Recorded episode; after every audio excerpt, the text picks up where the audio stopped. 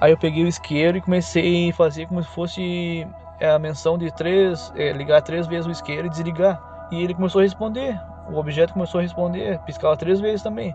Ele se em cima da lâmina d'água. Aí ele cresceu, parecia que, parecia que ele inflou.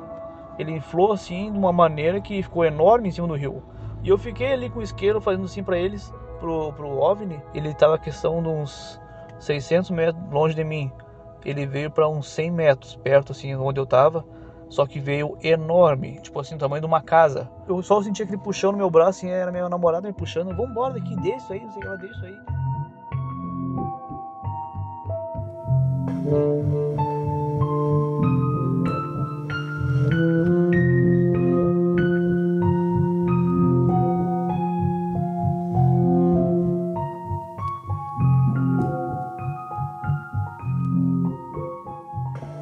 Este é o Éder. Quando um objeto estranho demais para a normalidade lhe chamou atenção, talvez Éder tenha ultrapassado o limiar da segurança para si próprio e para seus amigos ao tentar fazer contato com aquilo. Eu sou Zero, seu anfitrião, e estes são os relatos flutuantes. Explicáveis ou não, relatos ufológicos surgem aos montes, a cada dia, hora e minuto. Quantos deles você conhece? E quantos casos sequer são relatados? Ajeite seus fones de ouvido e esteja preparado para experimentar um deles agora. Bom, é, eu, eu conheci há pouco tempo o programa Relatos Flutuantes e posso dizer hoje que eu estou viciado no programa, assim, me viciei o programa assim pelo tema assim que eu gosto mesmo assim é muito viciante eu achei muito sensacional os relatos. E eu pensei bom eu também tenho que dar minha minha contribuição dos relatos que eu tive né? Minhas experiências assim, que me até hoje me continua me, me botando assim coisas assim que que cada vez eu penso mais que é isso isso isso sabe? E aí eu tive alguns avistamentos até alguns com tipo um contato de terceiro de terceiro grau assim Aí eu achei, bom, eu vou ter que dar minha contribuição. Bom, é, hoje eu tenho 38 anos, moro em Itajaí, Santa Catarina. E faz 10 anos que eu moro aqui. E só que na minha adolescência, bem dizer, eu, é, eu morava no Rio Grande do Sul, sou gaúcho. Aí eu morava na cidade chamada Uruguaiana, que é fronteira com a Argentina, lá na fronteira oeste. Eu tinha uma namorada, assim, a gente ficava assim, Aí tinha um amigo meu sempre, nós sempre saía junto também. Nós ia dar uma volta. É, um adolescente em cidade pequena não tem muita alternativa de, de diversão, né? Então lá no, no Rio Grande do Sul assim é muito cidade pequena e lá principalmente na minha cidade onde eu morava lá é, a gente pegava o violão e comprava uma garrafa de vinho e ia para beira do rio lá ficar tocando violão e tomando vinho.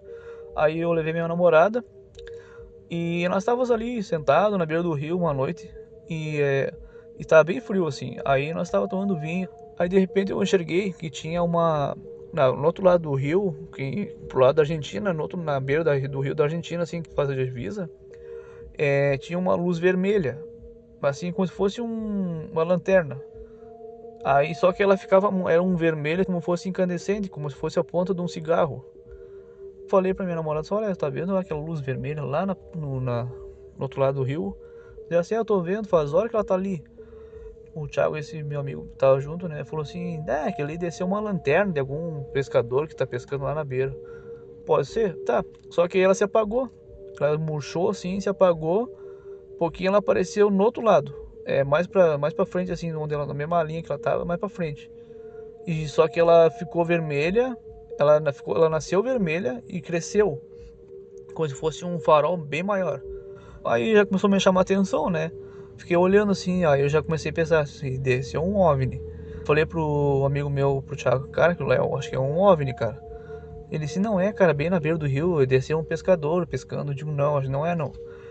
Nisso ela começou a esmoecer e, foi ficar, e ela ficava no vermelho, foi tipo uma esfera vermelha, parecia que, parecia que estava pegando fogo. Digo, aí nisso ela murchou de novo, ela murchou, foi lá para mais para frente assim no rio, e só que ela ficou bem no meio do rio, por cima da, da, da lâmina d'água, e ela cresceu. Aí ela ficou uma bola enorme, amarelona, como se fosse uns, uma bola de uns 10 metros de diâmetro, mais ou menos. Só que bem no meio do rio, pro lado da Argentina. Meu amigo falou assim que ela tá ficando estranho, já tá diferente. Aí minha namorada assim, é, vamos, vamos sair daqui, não sei o que lá. Eu digo, não, eu vou ficar aqui. Aí nisso eu peguei o isqueiro, é, meu, o Thiago, esse meu amigo, fumava cigarro, né? Eu digo, me dá teu isqueiro aqui, cara. Aí eu peguei o isqueiro e comecei a fazer como se fosse é, a menção de três, é, ligar três vezes o isqueiro e desligar. Como se fosse tipo um código Morse, assim, uma coisa assim mais ou menos. Piscava três vezes e ele começou a responder.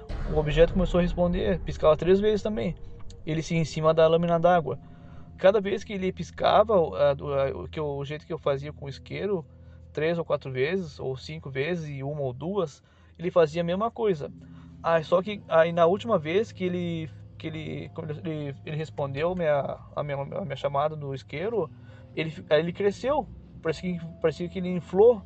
Ele inflou assim de uma maneira que ficou enorme em cima do rio. Aí nisso, quando eu olhei, minha namorada já tinha saído daqui lá, de lá onde ela estava, onde nós estava ali. Me deixou sozinho, ela e o meu amigo saíram, saíram correndo, com medo. E eu fiquei ali com o isqueiro fazendo assim para eles, pro, pro OVNI. E de repente o OVNI, assim, ó, ele tava a questão de uns 600 metros longe de mim. Ele veio para uns 100 metros perto, assim, onde eu tava. Só que veio enorme. Ele veio assim, um, como se fosse uma, uma bola, como se fosse um, uma bola, tipo assim, do tamanho de uma casa. E aí ele ficou bem perto de mim, questão de uns 100 metros, assim. E eu, eu notei que dentro dele tinha uma esfera vermelha. É, e, e, é engraçado porque o, o, o, jeito que ele era, ele dava a ver que comparar assim como se fosse um capacete de moto. Parecia que dentro, é, tinha aqui uma abertura e dentro dele tinha uma esfera vermelha. Aí ele começou a piscar, querendo que eu fizesse o mesmo sinal do isqueiro. Aí eu, eu peguei o isqueiro e comecei a fazer de novo e ele a piscar junto com ele. Aí eu fazia três vezes, ele fazia três vezes, só que aí, como ele ficou grande, ele, ele, ele, lançava uma, uma luz, só que essa engraçado é que essa luz não refletia no, na água. Era engraçado porque é uma luz que é meio amarelada e ela não, reflet, não refletia. Parecia que não, não, não, não, não iluminava onde ela estava, assim. Aí nisso eu, eu só ouvia a minha namorada gritando: Vem, vem, sai daí, sai daí, sai daí. Aí eu lá parado, lá estaqueado, com o isqueiro assim de pé, olhando para ele, para aquele objeto, e aquele objeto ali me olhando, fazendo menção que como quisesse se comunicar comigo pelo isqueiro, sabe? E aí era engraçado porque ele é, ele era, ele era grandão e aí ele parecia uma, é, como eu falei, ele parecia um capacete moto, ele parecia uma esfera vermelha, parecia um olho enorme assim em cima da água eu só sentia aquele puxão no meu braço, assim, era minha namorada me puxando, vambora daqui, deixa aí, não sei o que ela, deixa aí, nem sabe o que é isso aí. Eu digo, não, eu, eu queria ficar aqui, eu queria, eu queria ficar ali fazendo um contato com ele. Eu digo, me deixa aqui lá. Aí ela, não, vambora, vambora. E ele ficou, aquele objeto ficou parado assim, ó, ficou ali em cima da água, olhando para mim, assim, e aí ele, aí quando eu, eu, eu saí com ela, assim, é, com a minha namorada, ela, eu olhei para trás, assim, ele tava ali no mesmo lugar, parado, assim, e fazia, ele fazia o piscar dele, assim, com aquelas, da, como fosse eu tivesse feito com isqueiro, ele ficou piscando daquele jeito ali. E, uma, e, e como se fosse uma esfera vermelha. E nisso eu, eu saí. Aí ela, não, vambora daqui, tu nem sabe o que é isso aí, não sei o que lá. Deixei lá e nós fomos embora.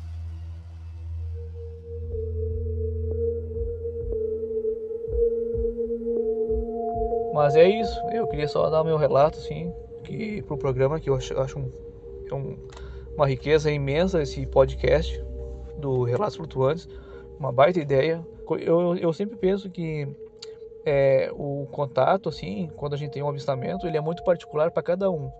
É, as pessoas falam assim, ah, mas por que, que não, para, não, não, não para na frente das pessoas assim e se apresenta?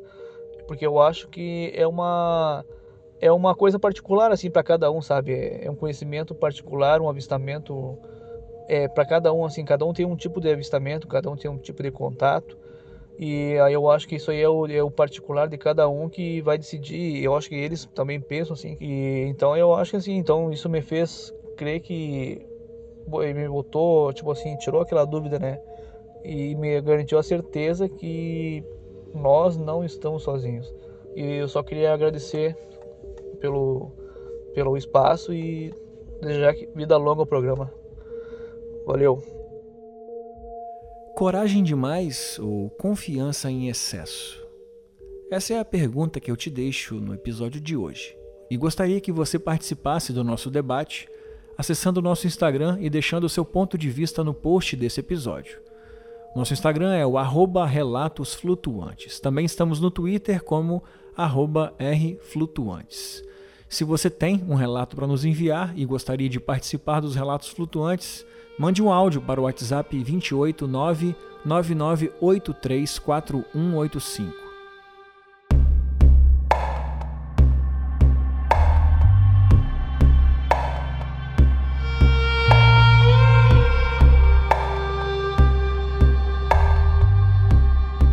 Antes de anunciar a nossa próxima parada, gostaria de lembrar que você pode contribuir com os relatos flutuantes com uma quantia de R$ reais ou mais através do portal apoia.se barra relatos flutuantes. Ajudando o nosso podcast, você recebe programas exclusivos, pode participar do nosso grupo secreto no Telegram, onde nós debatemos os relatos de forma mais pessoal, dentre outras vantagens, e também ganha um desconto na nossa loja flutuante. E por falar em loja flutuante, essa semana nós lançamos a tão aguardada camisa da Operação Prato. Fez muito sucesso, muita gente tinha pedido e agora sim ela está disponível na cor preta, cheia dos crocs clássicos da Operação Prato do Arquivo Nacional. E lembra que todas as camisas da loja estão disponíveis do tamanho P ao X, GG. Então vamos lá, vamos levar um pouco dos relatos flutuantes para sua casa. Se você é apoiador, lembre de usar o seu cupom então é isso, acesse www.lojaflutuante.com.br e voa lá, flutuante. Muito bem, chegou a hora de subir a nave e partir para o próximo destino. Na semana que vem, o nosso relato vem de uma pessoa que prefere não se identificar, nem nome e nem região. Mas a dica é que você se preocupe com outras coisas, por exemplo, voltar a dormir depois de ouvir o relato, ou não sentir medo de levantar e ir ao banheiro. E com essa dica, eu encerro o episódio de hoje. Lembro que se você ainda não assina o nosso podcast aí no seu aplicativo, que clique no sininho. No Instagram também temos um sininho para que você fique por dentro sempre que novos episódios surgirem. Por aqui eu fico até semana que vem e não se esqueça, nós somos uma nave.